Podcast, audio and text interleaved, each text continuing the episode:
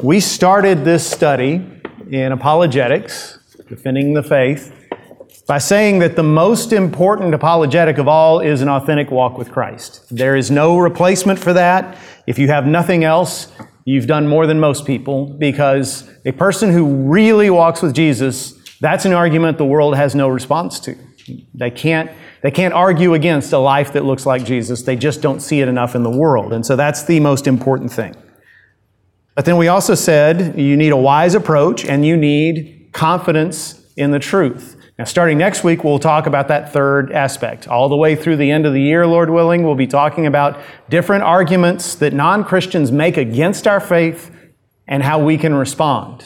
And that's not so that I think you're going to memorize every word I say or I'm going to say all the right words, but simply so that you can walk out every, at the end of every evening saying, okay, on that issue, now I get it. Now I understand. I don't need to be worried or afraid that non Christians are right and we're wrong, that, that there's some kind of weak spot in my faith, even if you don't remember everything that was said, you'll be able to respond when someone attacks you or, or, confronts you and say, I don't really know what to say to you now, but I can get the answers. Okay?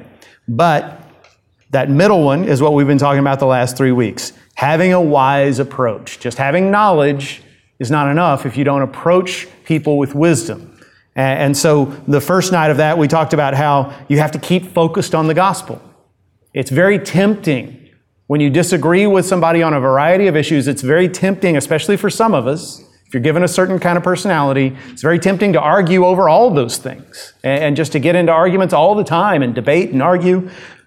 And there are times when they have that kind of personality and they're going to want to come to you and argue over what you and I would call secondary scriptural issues or, or moral dilemmas or moral issues where they differ with you on the Christian faith. And you can discuss those things. It's not like we should run and hide from those kinds of questions, but our goal should always be to steer them back toward the gospel because the gospel saves. If you convince them they're wrong about the sanctity of life, or about the definition of marriage, or about uh, you know whether the world was created by God in six days or over millions of years through evolution, okay, you've won a, a battle, but you haven't won the war.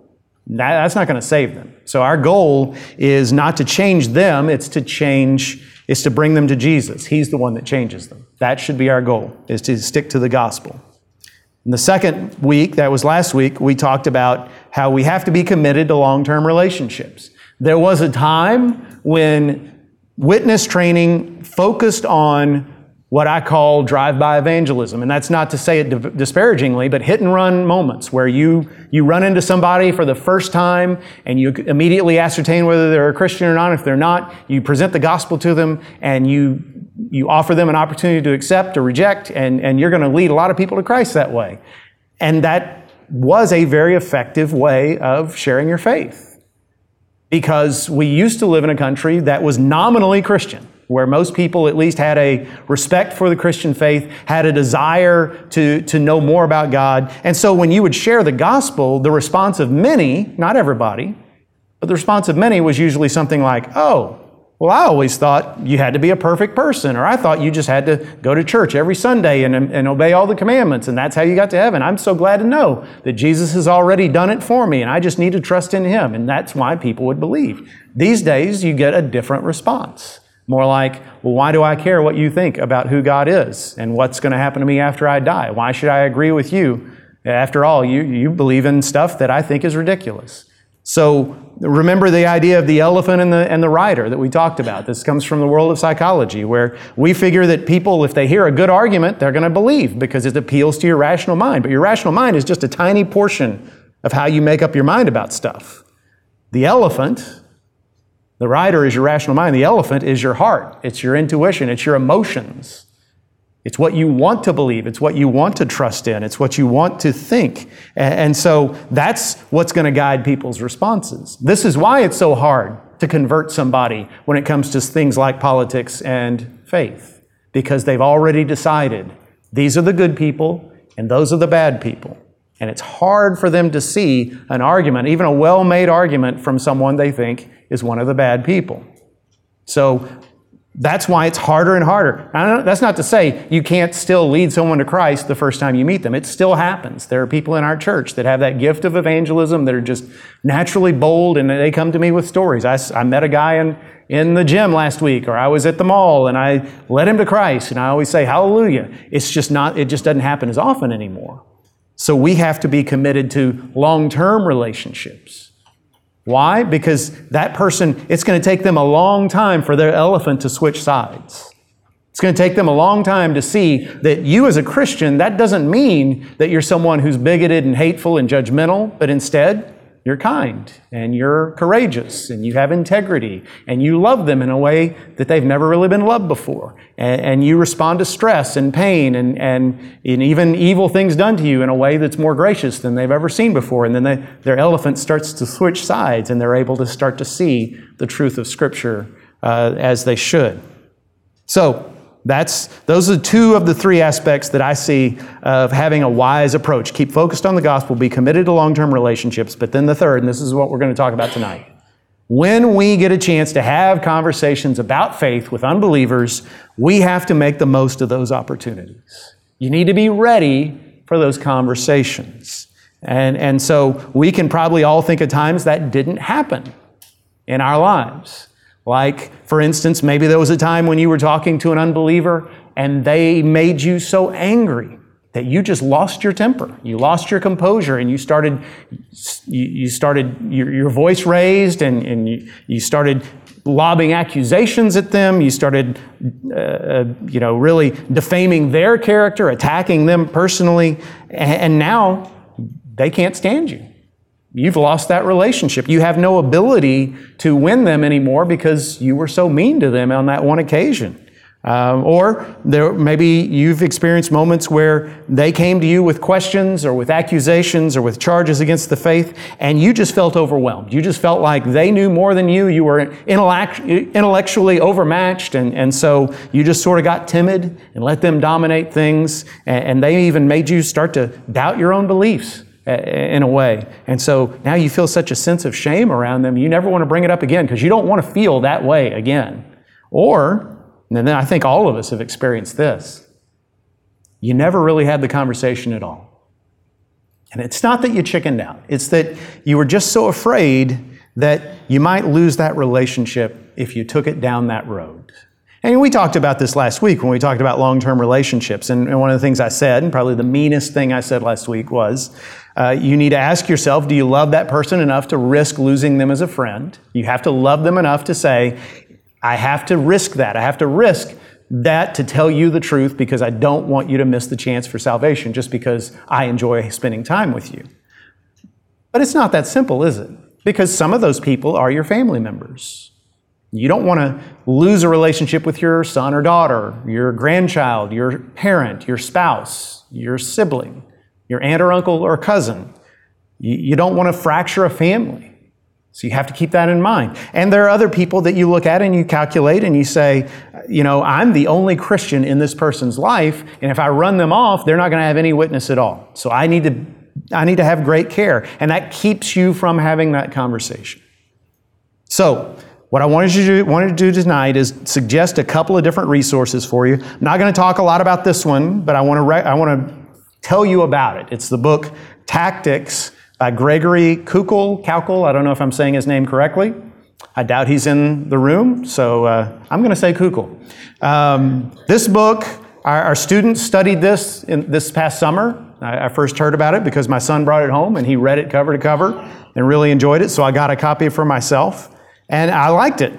So it is, it's called Tactics, a game plan for discussing your Christian con- convictions. And it's what it sounds like. It's, it's strategies or tactics during conversations. And essentially, the, the idea is because we often feel like we are on the defensive, answering questions, and I don't know what to say, it's how to turn the tables in that conversation and get them answering questions instead by th- saying things like, well, what do you mean by that? What do you mean when you say that there's no God? What, what is the God you say that doesn't exist? What do you mean when you say that the Bible's full of errors? What, what contradictions can you name? Uh, or a question like, uh, how did you come to that conclusion? and you listen as they tell the story of, of how they came to that belief system. And the genius of it is that puts the burden on the other person. Um, that also gives you the ability to listen carefully and see the flaws in their belief system instead of the other way around.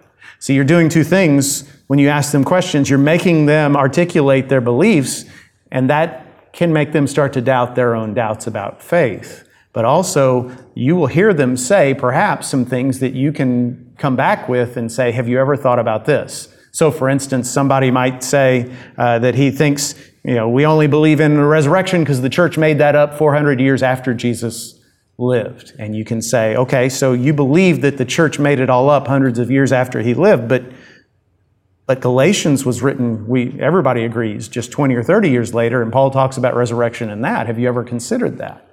Now I love the book. I love the fact that in the book, Koukl says, don't ever use this stuff to embarrass people.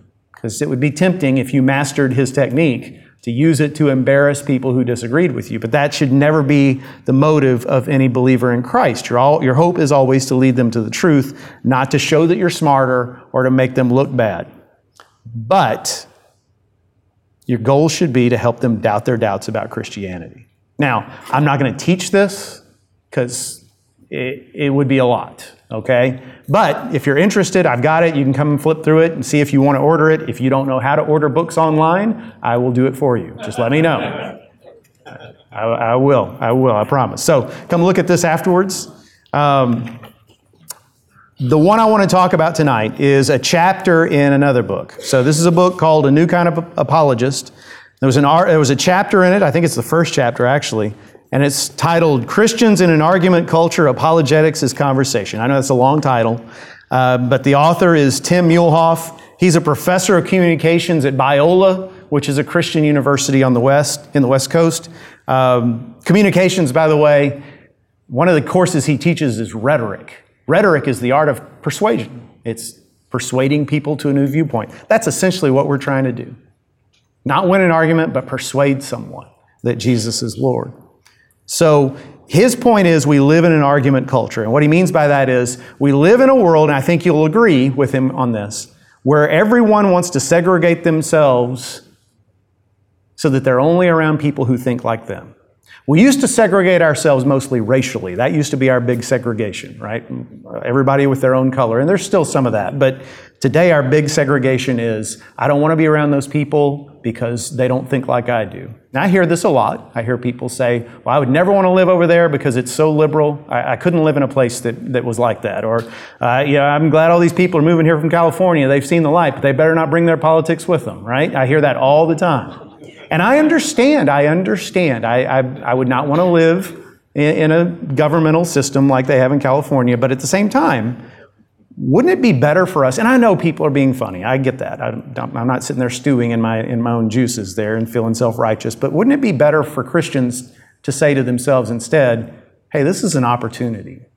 I hope I, I hope I get to know some of these people who are moving here from, from more left leaning states and who have in mind that people like me are just bigoted uh, idiots that, that hate them, and then they come to know me and, and, get to know me and, and, see a real live Christian who believes in Jesus and, and that I can show them something different. And maybe their elephant starts to switch teams. Why don't we see this as an opportunity? See, we, we're so segregated that we never really interact with each other, except there are two places. Two places we see disagreement on issues that matter, and that's social media and cable news. And about 99% of the examples we see on cable news and social media are terrible. They're terrible examples of how people of opposing positions should disagree, and no Christian should ever see either of those as a model for how to engage unbelievers. Um, so, that leaves us with questions that we struggle with. We, we struggle with questions like, and I think I've listed them on your notes. How can I be both bold about the truth and loving toward the other person? Sometimes it feels like it's an either or.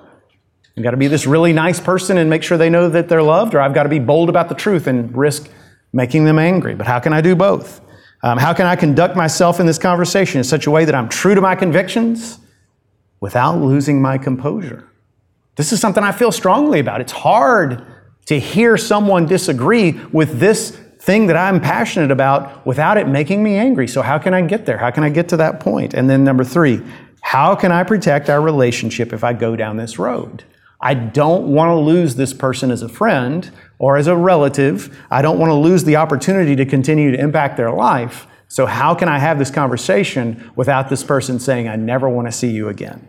So, according to Muehlhoff, and I love this chapter, again, the, the name of the book is A New Kind of Apologist. It's, it's, it's chapters by all kinds of different people, some of whom I've heard of. It's, it's a good book. You can take a look afterwards if you want. He says the answers are found in the book of Proverbs. Now, Proverbs is known as the wisdom book of the Bible. Can I just tell you, the whole Bible is wisdom? What is wisdom? Wisdom is the ability to know how to make good decisions. Wisdom is different than knowledge. You know the old saying, right? Knowledge is knowing a tomato is a fruit. Wisdom is not putting it in a fruit salad, right? You can know facts. Facts are important. But wisdom is knowing how to apply those facts, how to make good choices, how to see the world through God's eyes. So the whole Bible, when you read Scripture from Genesis to Revelation, you are growing in wisdom if you're applying it to your life. But Proverbs is a book that is nothing but wisdom sayings. It's simply, this is how life is. This is what's true about life. You, you follow these precepts, you're going to make good decisions. So, what he does is he takes uh, some principles from the book of Proverbs and he says, You follow these principles, and you're going to understand people well enough to know what to say. I think that's useful. So, there's four questions that you and I need to deal with whenever we have a conversation with someone about faith. Four questions that should guide how we respond. And the first question is, what does this person believe? As Proverbs 18:13 says, if one gives an answer before he hears, it is his folly and shame. Now that's good wisdom, isn't it? You've already got your mind made up. You, you just verbally vomit on this person, and you haven't really considered what they believe. Uh, they may not even disagree with you about what you're saying, or they may not even want to talk about that. Their issue is something else entirely. Uh, Muehlhoff says, in, in these conversations, we tend to have agenda anxiety. And I like that term because his point is we feel this guilt because in the past there's been times when we didn't say enough and so, okay, now I'm here. Now I'm in the arena. Now I'm in this conversation. I'm going to say everything that's on my mind. I'm going to say everything that I believe. I'm going to make sure they hear everything that I know about this subject. But we don't say the right thing because we don't know what they think. I'll just give you an example from my own life. I have a friend, and I haven't seen him in years, but we still maintain contact through Facebook. Uh, this friend and I were in the same college ministry in, in college. Um, and then later, years later, I found out that he had come out as gay. Now, I can tell you for sure that this friend of mine would still consider himself a Christian. So if you went to him with the assumption that he doesn't know, doesn't know anything about Jesus, and you started saying, Well, my, my friend, what you need to do is accept Jesus as your Lord and Savior, he would say, Well, I already have.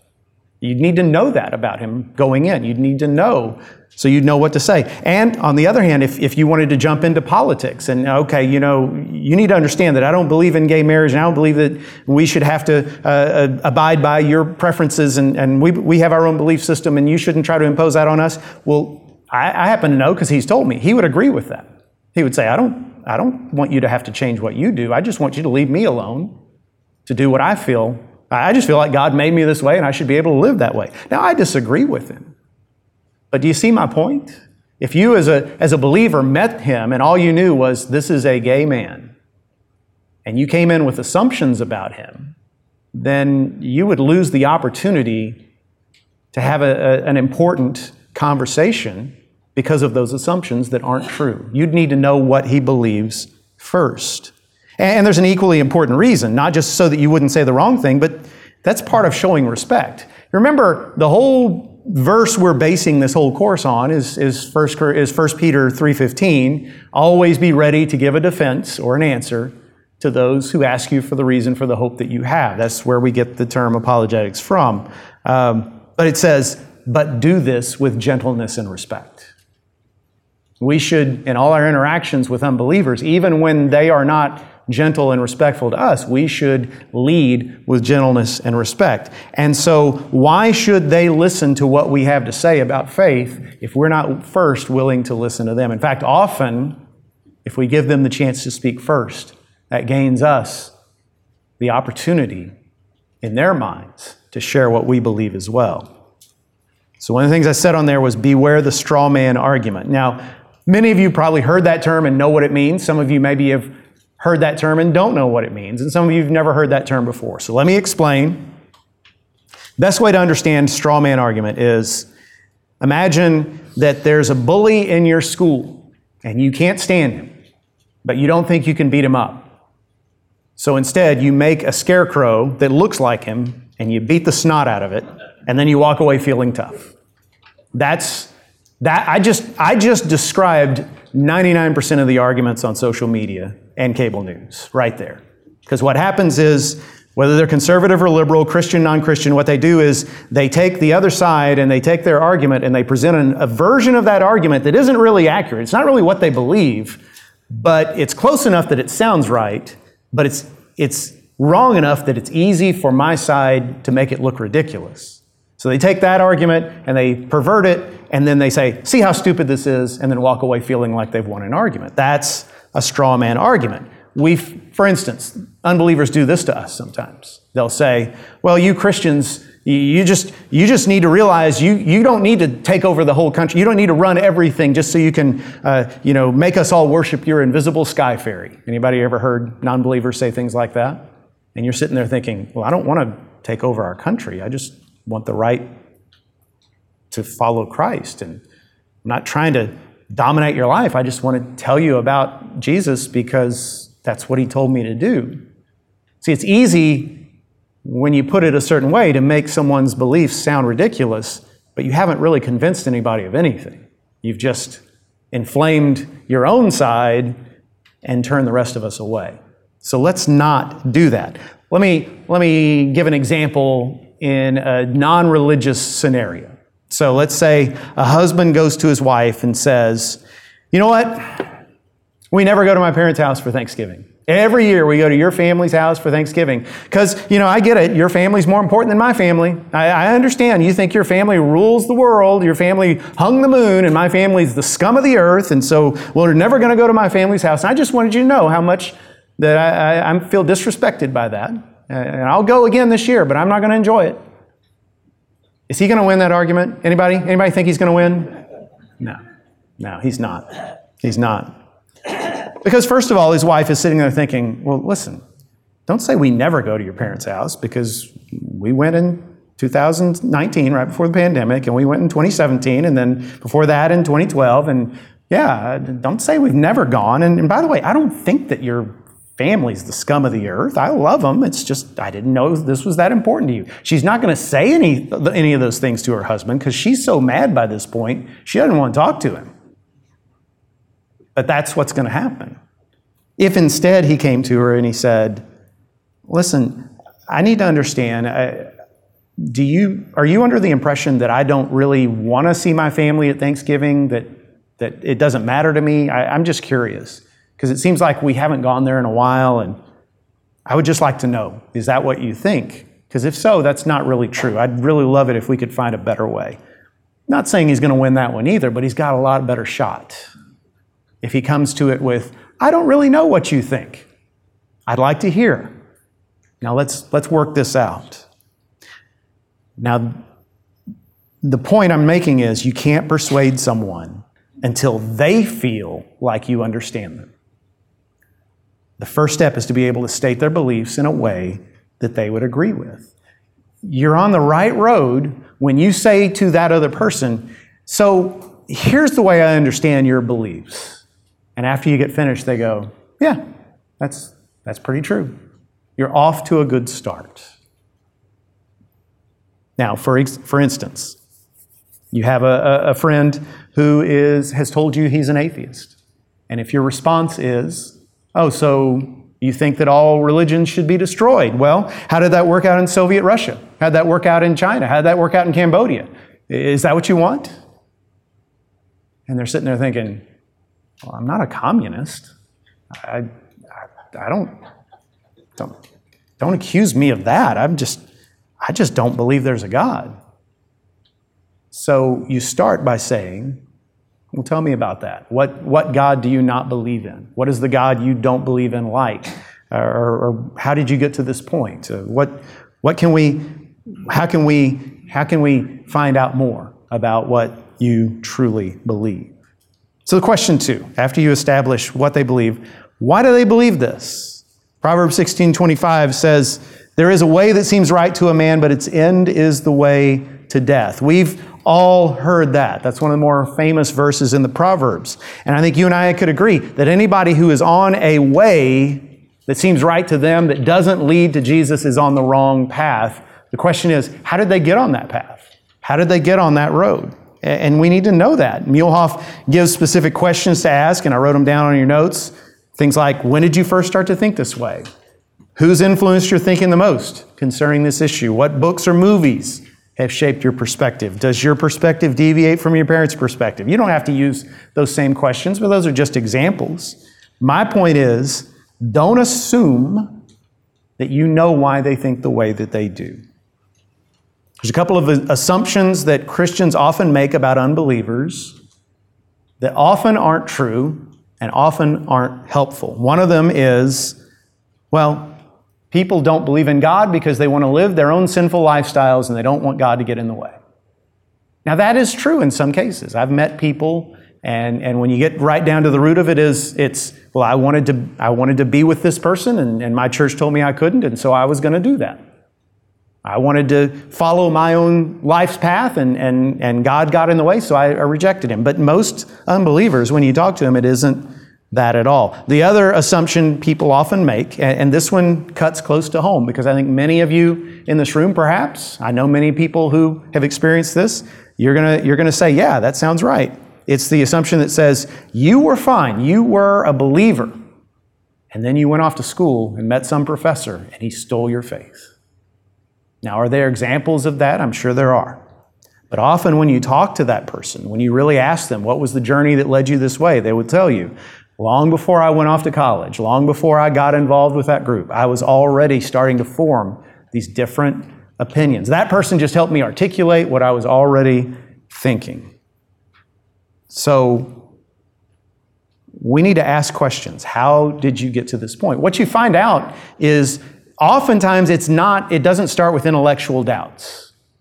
Now, sometimes it does, but most of the time it's not, well, I was just, I was in science class and I just thought, well, there's no way this is true and the Bible's true, so I can't be a Christian anymore. That's not usually the way it goes. Usually it starts with something like this I was abused by someone in the church, a volunteer, a, a minister, uh, maybe even a, a parent or a relative. I, I grew up around uh, people who were devout on Sunday, but the rest of the week I saw what they were really like, and I don't have any use for religion after that. Or um, I experienced some pain and sorrow that I couldn't explain. I couldn't square it with what I was told about God. I, I, prayed for my, my aunt or my mom or my brother to be healed and they died anyway. Or I prayed that this person wouldn't break up with me and she did. Or I prayed that God would help me achieve my goals and it didn't happen, so what good is He? That kind of thing. And I'll tell you this, and this is coming from my own experience we do, my own experience talking to people who've walked away from faith, we do our kids no favors by telling them that Christians are good and non Christians are bad. And I know why we do that. When kids are little, we want to make things simple. We want to tell them, hey, just, just stay away from those people outside the church. You stay, you stay with the people who believe like we do. Uh, but we make it sound like anyone who's not a Christian is, is evil and, and, and wicked and cruel, and, and they'll tear you up. And, and, people who are Christians are all kind and good and, and warm and courageous and, and full of integrity. And, and what happens is that child grows up and he meets non Christians and he finds out, no, they're, they're not evil. They're, they're just like me. I mean, this, this guy's a Muslim. He doesn't want to blow up my house. He just wants to raise his kids in a free country like I do. This, this guy's an atheist and he doesn't want to destroy the church. He just, just wants us to leave him alone. And you know, this guy, this guy, he's not trying to turn my kids gay. He just wants me to let him be. And, and, and Meanwhile, everybody I know who's Christian, they're the ones who are hateful. They're the ones who are judgmental. They're the ones who are trying to wreck everything and full of anger. And so that leads a lot of people down a road. You see what, that, what happens is their elephant switches teams. These are the people I like. Well, I want them to be right. And once you've made that decision, once your elephant, your heart has gone over here, then your rational mind doesn't want to hear rational arguments about Christianity. Suddenly, you find reasons to disbelieve. And so, a book that says, well, the church made up all the stories about Jesus' miracles and his resurrection 400 years later. Well, that starts to make perfect sense to you. That's a very rational argument because that's what you want to believe, because that's where your heart is now. But you need to know these things. You need to hear their story so you know what led them down that road, so you know what conversation to have. And then, question three, you need to understand is where do we agree? Now, that may surprise you, but finding points of agreement with non Christians is an important step. And in fact, uh, Muehlhoff says it this way the greatest skill needed by Christians in today's argument culture will not be the ability to debate but the ability to recognize and affirm God's truth buried in the perspectives of our neighbors and friends. It's more important to find points of agreement than it is to be able to argue with them, according to him. This is an expert on rhetoric. Now, his, his proof from Proverbs is that the last two chapters of the book of Proverbs, Proverbs 30 and 31, were written by two non Israelites, Agur and Lemuel. There's truth outside of the people of God, is his point. I don't think he's saying that Agur and Lemuel weren't inspired by God. His point is we can find points of agreement with people who aren't just like this. So here's an example of a point of agreement. You may not know this, some of you do. But if you're talking to, for instance, a Muslim about Christianity, it's important for you to know that they revere Jesus just in a different way, but have some points of agreement with us. For instance, Muslims believe, if they, if they believe the Quran, they believe that Jesus was born of a virgin, that he lived a sinless life, that he performed miracles, that he ascended to heaven, and that he's coming back someday. They believe all of those things that we also believe. Now, there's a lot of important things about Jesus that we know are true that they don't believe, and which is why we need to tell them about Christ and, and win them to Christ. But isn't it good for them, for us to know that we can start with certain points of agreement? Another example, I've known a lot of unbelievers who had very similar values to me. They love our country. They love their family. They love, uh, they love doing good deeds. They, they see the need to help the poor. They see the need to be kind. You can find points of agreement with people, and what that does is that brings the temperature in the conversation down. Suddenly, you're not an enemy who's trying to, to lead them to, tre- to treason against their cause. You are someone who's pretty much like them, but who has found a different path. And they can start to see maybe they're right. If they're right about these things, maybe they're right about those things. And that brings me to number four. So, based on this knowledge, how should I proceed? And he quotes Proverbs 24, 3 through 4. By wisdom a house is built, and by understanding it is established. By knowledge the rooms are filled with all present, precious and pleasant riches.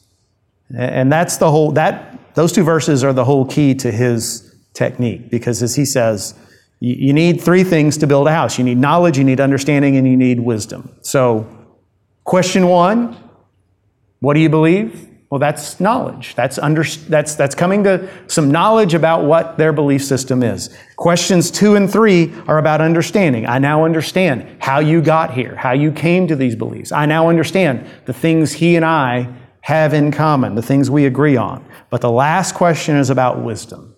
You have to have the wisdom to apply your knowledge and your understanding to that relationship. You have to have the wisdom to say, based on everything that I now know, here's what I need to say. Or here's the way he puts it. And I like this. With this person, at this time, under these circumstances, what is the one thing I should say? He says that very specifically because his point is don't go into the conversation thinking, I am going to be so smart and articulate that I'm going to completely change their whole way of thinking about everything, but instead go into it with one goal. This person thinks that Christians hate unbelievers. This person thinks that Christians hate anyone who doesn't think like them. I want to show them that's not true. This person thinks that the Bible uh, teaches a God who is angry and, and vengeful and, and hates people. I'm going to show them that no, the Bible teaches a God of love. Come, come to the conversation with a single goal and say, okay, here's, here's how I'm going to make that argument based on what I know of this person, based on know based on what I know of their beliefs and their history and the things we have in common, here's the best way to appeal to them. You see, that's a lot more complicated than the way we were trained when we were kids. Just here's the Roman road, right? Just tell them these three verses and boom, ask them for a response. And again, those techniques still work, just not as often anymore. Now, there's not a single conversation you can have no matter what. Now, the conversation varies depending on the person, depending on the circumstance, depending on the, the situation. You have to use wisdom. What is, if I were this person, what would most help me to change? And, here's what I want to say to you, and I, I hope you'll hear this. That doesn't mean, after all this, you know, 40 minutes that I've been talking, that now anytime someone comes to you and wants to talk about faith, you're going to immediately know what to say most of the time, in fact, I predict the way it will go is they will come with questions or with, with you know, the, they'll just come with, hey, I, I want to tell you why I'm not a believer. And my advice to you is let them talk. Listen respectfully. Ask questions. Let them give their presentation. If by the time they're finished talking, you still don't know what to say, tell them, thank you. Thank you for sharing that with me. Um, I, need to, I need to give that some thought and I'll get back to you. And then go home, pray about it. Talk to some trusted Christian friends. Say, here's, here's what this guy said to me the other day. How, do I, how should I respond? What do, you, what do you think about that? And then come back to them. You know what you've done? You've established the fact that you listened to them respectfully, you treated them kindly. They'd have to be a real jerk not to give you the same courtesy. And especially if other people witnessed it. Now, I'm not saying that they will absolutely give you the same courtesy, but you've got a lot better shot. And you come back to them and you say, I really appreciate the things you said the other day. I really appreciate the passion and, and the articulateness that you used when you. Uh, it's, it's ironic that I just made up a word, articulateness. But um, I really appreciate the way you said all that. I think you expressed yourself well, but I, I just wanted to share here, here are my thoughts about that. And you have the opportunity to make that one point, that one thing, that one truth that you want to express to them in that moment. So let me just tell you an example from my own life, and then we'll be done. So I, I know this guy named Daryl, not his real name. Uh, Daryl and I have only met in person a few times. Uh, most of our interaction is online. We're fans of the same team. Actually, the way we met in person for the first time is I was at a game and he walked up to me after the game and he said, You're Jeff Berger, aren't you? And I said, Yeah, that's not something that happens all the time. And I said, How did you know? And he said, Well, I recognized your picture from social media, which told me that he thought enough of me to pay attention to my picture and remember it, which I, I found kind of touching. So uh, here's what you need to know about Daryl. Daryl was raised in a Christian family in another state. Um, Christian youth group, went to mission trips, you know, got, got saved as a young kid, baptized, went to mission trips, youth camp, Christian concerts, the whole, the whole Christian youth group scene of the late 90s, early 2000s, right? Um, and then he was basically that kid I described earlier got out into the world, met people who weren't believers in Jesus, members of other religions, atheists, agnostics, people who practiced other alternative lifestyles and realized, well, I like these people. They're my kind of people. The people I grew up with, now I, I see them differently. They seem very angry. And I don't know why they hate these people so much when those are my friends now. So his, his elephant switched sides. And, and so the things he learned growing up didn't make sense anymore to him. Uh, they didn't seem like the truth because they produced that kind of fruit. So Daryl will post on social media a lot about our team, and so we talk about our team a lot together, and uh, we agree on some social issues, and so we interact about those. When he talks about politics or faith, we are poles apart. And so most of the time, I don't respond when he says something about those issues, especially politics. Um, but sometimes, when I know I've got something useful to say, I will respond. Now, this one day, the day I want to tell you about, this wasn't in a public forum. I don't remember how we got into this thing where he was just direct messaging me. So nobody could see this but him and me. And we were back and forth discussing Christianity. And he said the following to me, not a direct quote, but pretty close. He said, I can never be a Christian again because I can't believe in a God who would send most of the human, human race to hell just for choosing the wrong religion. That just seems like a totally ridiculous metric to use for deciding people's eternal fate. And a message came into my inbox, and I read it, and I thought, wow. My first thought was, if that's what I thought God was like, I wouldn't want to believe in Him either. So I prayed about it, and I came back and I said, well, I don't think that's how God is. Instead, I believe God is not trying to find reasons to keep people out of heaven, not trying to find excuses to reject people. I think it's the opposite. I think he's trying to save as many people as he can. I believe the Bible teaches that God is on a rescue mission to a dying world, trying to rescue as many people as possible before it's too late. And he wrote back and said, Well, I've never heard it presented that way. And that, that was the end of our discussion. Now, Daryl's still not a believer in Jesus. I think I would know if he was. And, we don't talk about it all the time. We still interact about faith occasionally. But what happened that night, I think, is I was able to say something and walk away and think, okay, I did what I was called to do. I, I said what needed to be said. And, and maybe that put a chink in the armor. That maybe that that broke down one of those walls. That maybe that helped him start to doubt one of his doubts about the faith he once believed in. And that's what we're called to do. You keep having those kinds of conversations, and you will see people come to know Christ. People draw nearer to Him. And maybe you won't be the one who reaps that harvest. Maybe someone else will, but you'll be a part of it. Remember what we said last week? It's not all harvesting, sometimes you're just gardening. Sometimes you're getting the, the, the crop ready, and this is part of that process. So don't be intimidated by these conversations. You don't have to have a seminary degree, you don't have to know Greek, you don't have to be ordained, you don't even have to have read either one of these books I just mentioned. But simply love people, understand them, know what they believe, find common ground with them, and then approach them in a wise way, saying, if I were that person, based on everything that I now know and what they're going through in this moment, what would I need to hear? I hope I've given you some confidence. Let me pray for you. Heavenly Father, we thank you for this evening. We thank you for the truth that we get to proclaim and the truth by which we are saved.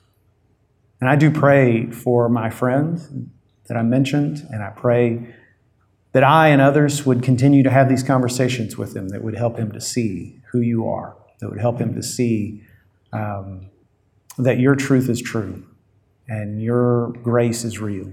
Lord, as I was telling that story, there are other people that folks in this room were thinking of.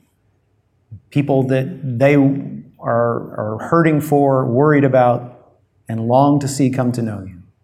Give them wisdom to know how to have the right kinds of conversations Lord, you know the kinds of conversations we're going to have in the days ahead, some with people we haven't yet met. But I pray that we would be ready for them to respond humbly, gently, respectfully, but with great wisdom. Lord, we pray these things according to your will, in the name of Jesus and for his sake. Amen.